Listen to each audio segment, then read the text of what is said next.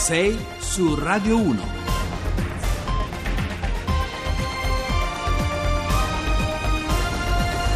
Alle 6.46 su Radio 1 con Carlo Cianetti e Vanessa Giovagnoli abbiamo accennato al tema delle banche, che era anche il primo titolo di Libero, al salvataggio delle due banche venete. Opinioni a confronto adesso con Luigi Marattine, docente di macroeconomia all'Università di Bologna, consigliere economico della Presidenza del Consiglio, e con Elio Lannutti, presidente onorario di Adusbef. Buongiorno ad entrambi. Buongiorno, grazie dell'invito. Allora mi permetto di dire che Adusbef è un'associazione consumatori. Certo, bravo. buongiorno, eh, buongiorno anche da Carlo Cianetti. Grazie, buongiorno. Partiamo subito con Marattine. Cos'è questo decreto? Ce lo descriva in poche parole e i contenuti di questo decreto in poche parole, in modo chiaro per farlo capire bene anche agli ascoltatori che magari si sono persi dei passaggi, si confondono con quello precedente delle altre quattro banche.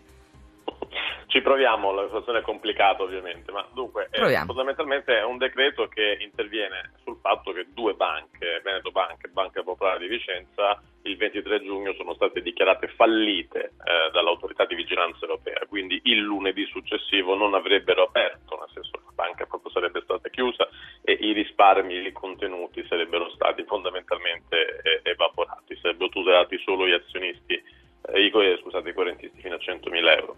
Eh, poi c'è da capire come si è arrivati a quel punto, ma è un'altra vicenda. Arrivati a, quella, a, quel weekend, eh, esatto, ma arrivati a quel weekend, quindi il governo aveva davanti il problema di evitare questo, perché quel, quell'esito avrebbe comportato, oltre che una tragedia vera per tutti coloro che avevano messo soldi in quella banca, anche importanti ripercussioni per un'economia, quella veneta, che in questo momento sta tirando abbastanza bene l'economia del paese. Quindi il decreto fondamentalmente separa la parte liquida eh, in parte le due banche, separa una parte buona da una parte cattiva, la parte buona viene ceduta a un grande gruppo bancario, l'unico che aveva manifestato interesse, eh, intesa eh, San Paolo, che si accolla il rischio organizzativo di incorporare una, altre banche, ma diciamo non sostanzialmente il rischio economico, in quanto eh, lo, lo acquista per un euro, come sapete, e che riceve una serie di garanzie dallo Stato che la Commissione europea ci ha approvato, non classificandole come aiuto di Stato, in modo da agevolare eh, l'operazione. Professore, quanto ci costa, quanto costa allo Stato questa operazione, questa norma? Allora, guardi, eh, la cifra 17 miliardi che gira, eh, vanno spese due parole in un minuto perché sembra che si siano presi 17 miliardi dalla lotta alla povertà o dall'investimento in scuola e li siano dati alle banche. Eh, non è così per due motivi. Eh, primo perché non sono soldi che impattano sul deficit, ma che impattano sul debito. Sembra una cosa strana, ma vuol dire in pratica che non è lo stesso cassetto di finanza pubblica da dove si prendono i soldi delle tasse dei cittadini, eh, della scuola, della povertà dello sviluppo. È un altro cassetto, quindi non c'è concorrenza tra queste due scelte. Questo sembra una cosa per ragionieri, ma è importante capirlo, cioè non, non, c'è stata una... dandoli in questo modo non li si toglie a, ad alcuni degli usi più produttivi che ho nominato prima. Sono soldi però che impattano ovviamente sul nostro debito eh, pubblico. Eh, poi sono 5 miliardi circa eh, di sostegno immediato a, a Banca Intesa per evitare che l'acquisizione di queste due banche le pregiudichi la situazione economico-patrimoniale e altri circa 11 miliardi di garanzie potenziali che vengono allora, escusse soltanto quindi sono soldi potenziali diciamo quasi gli 11, gli 11 sì, gli 11 sì che vengono escussi in che caso soltanto se non si riesce nel tempo a liquidare tutta la parte cattiva della, delle due banche. Allora, immagino che il governo è ottimista su questo, cioè pensa di non doverli tirare fuori almeno tutti. Immagino che Lannutti invece sia pessimista. Eh, insomma, qual è la sua valutazione? Beh, la mia valutazione è molto severa sull'ennesimo regalo di un governo fantoziano eh, che fa le banche. Eh, ne abbiamo contate 13-14, mentre il livello di povertà aumenta e io non sono d'accordo sul fatto del professor Marattin che non ci sia impatto fatto, prima di tutto perché dopo anni, io voglio ricordare che proprio di questi tempi, un anno fa, il ministro Padovan e il governo inneggiavano al fondo Atlante, che sarebbe stata la soluzione di tutti i problemi.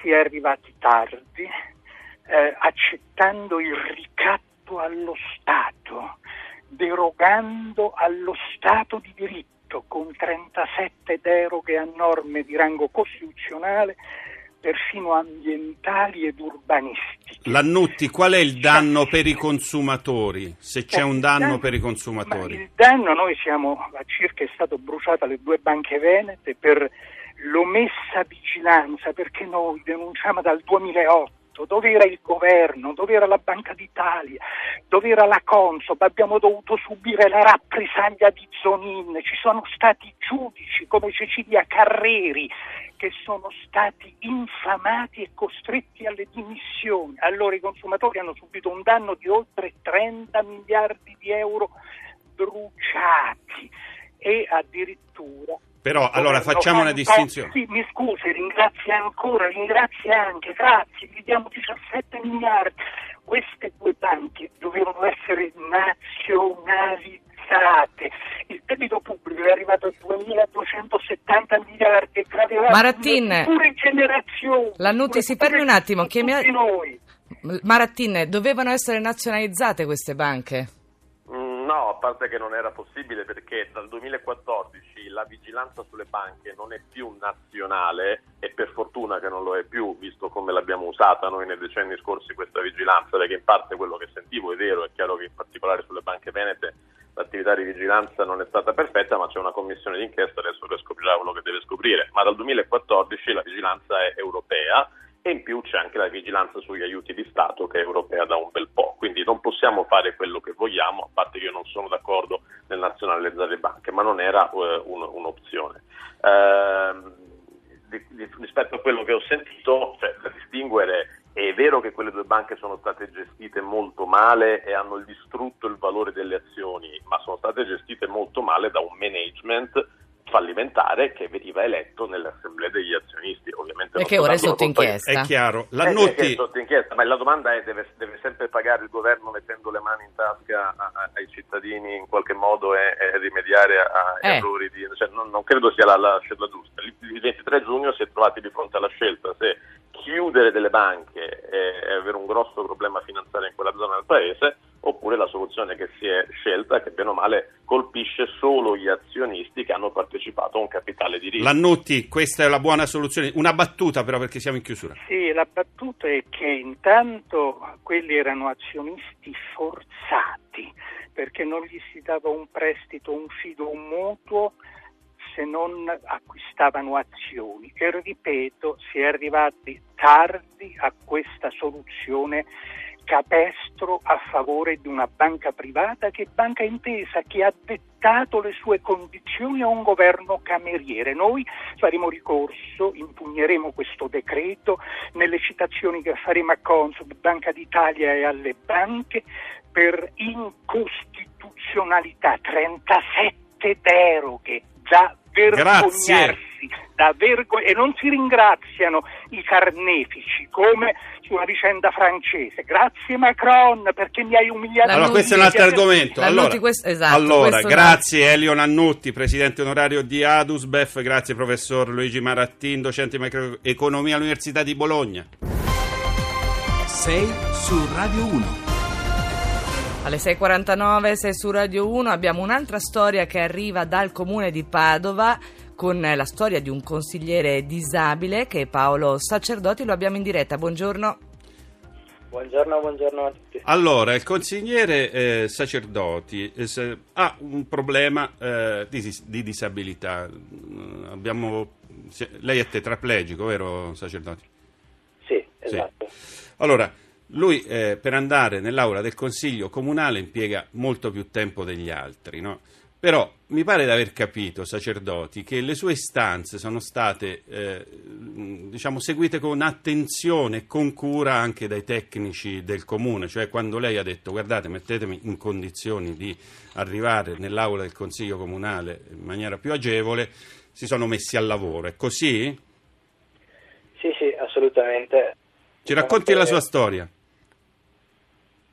Sì, Beh, allora diciamo che sì, dopo l'elezione eh, io ho preso contatto, anzi per la verità i tecnici del comune hanno preso contatto con me eh, conoscendo la situazione, mi hanno invitato ad andare eh, a vedere il palazzo, la sala del consiglio più volte in modo che potessimo individuare insieme delle soluzioni per poter accedere a queste stanze. Qual è il problema? Ce lo dica, sacerdoti.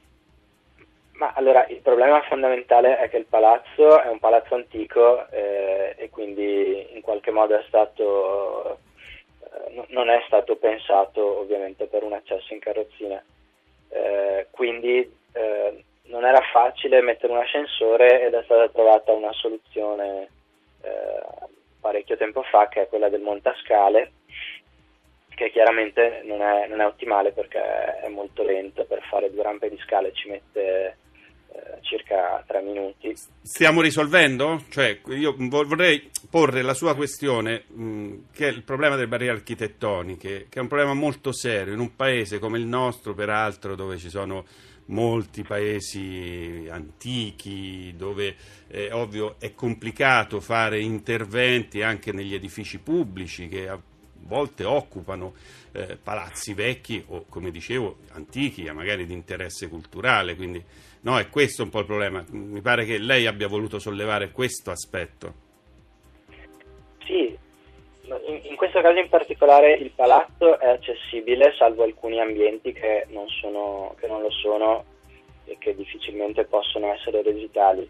Eh, la disponibilità che io ho trovato è stata grandissima nel sistemare i problemi immediati, ovvero eh, quello del, del seggio dove ovviamente erano predisposti dei banchi con delle sedie e che invece sono stati sistemati togliendo la sedia, i bagni, eh, i bagni che eh, non, erano, non, erano, a norma diciamo e sono stati sistemati. Ma come vive un disabile a Padova?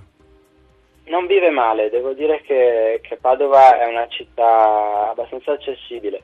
C'è molto da fare, soprattutto in termini di manutenzione, perché chiaramente le strade eh, con i San Pietrini e i marciapiedi con... Eh, e questo è il problema di molte città italiane. Grazie Paolo Sacerdoti per la sua testimonianza. Sei su Radio 1.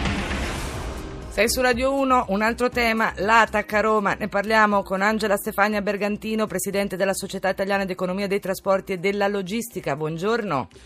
Allora, professoressa, buongiorno. buongiorno, buongiorno. Senta, professoressa, allora qui eh, c'è un problema molto serio che è quello del trasporto pubblico a Roma, mh, non soltanto per la crisi eh, dell'ATAC, ieri il direttore generale ha detto qui siamo alla canna del gas, bisogna intervenire, si è scatenata una polemica politica, ma un altro dei temi che si sta affrontando e che peraltro verrà affrontato oggi anche su Radio Anch'io è quello della privatizzazione eh, del servizio di trasporto per il pubblico. No? È una soluzione in generale che può funzionare perché dall'altra parte si, invece in altri settori si acclama la ripubblicizzazione dei servizi.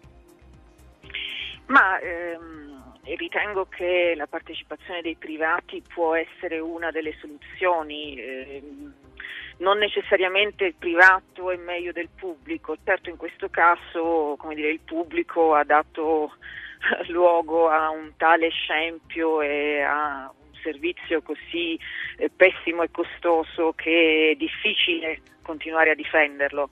L'idea forse di rendere questo tema un tema di dibattito pubblico, un tema così tecnico poi, perché decidere per in realtà non, non, la privatizzazione del servizio, perché la gara non necessariamente vuol dire la privatizzazione del servizio, ma semplicemente la concorrenza fra più operatori nel momento in cui si può scegliere chi eroga il servizio. Quindi può essere anche il comune che vince. Certo, quindi può... Senta, può, esist... può essere un operatore pubblico, a proprietà pubblica. Senta, qual è la situazione del trasporto pubblico in Italia? Intendo dire, è quanti utilizzano trasporto pubblico e com'è l'offerta del servizio? Ma eh, il trasporto pubblico locale, quello di ambito urbano, è, diciamo, la, la, domanda per questo servizio sta continuando a calare, nonostante gli investimenti non siano così bassi, siano stati appena riconfermati attraverso questo fondo nazionale per il trasporto pubblico locale nel proprio nel 2017 è stato varato un uh, decreto per il quale vengono assegnate oltre uh, 5, mil- milioni di, di 5 miliardi al trasporto pubblico locale su gomma, proprio per incentivare e per portare al ricambio del parco veicoli, esiste qualche, un servizio qualitativamente migliore. Esiste un esempio virtuoso in Italia che lei può citare, cioè una città dove il trasporto pubblico funziona davvero come in altre realtà europee all'avanguardia? Uh, certamente le caratteristiche del, dell'ambito cittadino uh, portano a servizi differenziati anche in termini qualitativi. Se vogliamo compar- una città comparabile con Roma per dimensioni abbiamo Milano, l'ATM di Milano ha i suoi problemi ma certamente funziona decisamente meglio rispetto all'ATAC di Roma, concorre e offre i suoi servizi in partnership con società private eh, all'estero e con servizi come Copenaghen dove vediamo che sono, diciamo, è una uh, delle città che eh, sembra avere la qualità dei servizi pubblici locali eh, migliori a livello Quindi, europeo. Copenaghen... Evidentemente ce la facciamo, no? quando andiamo all'estero riusciamo a offrire un servizio qualitativamente buono. Grazie alla professoressa Angela Stefania Bergantino. Enrica Belli adesso per il GR1, noi torniamo dopo, vi ricordo sms e whatsapp al 335 699 2949.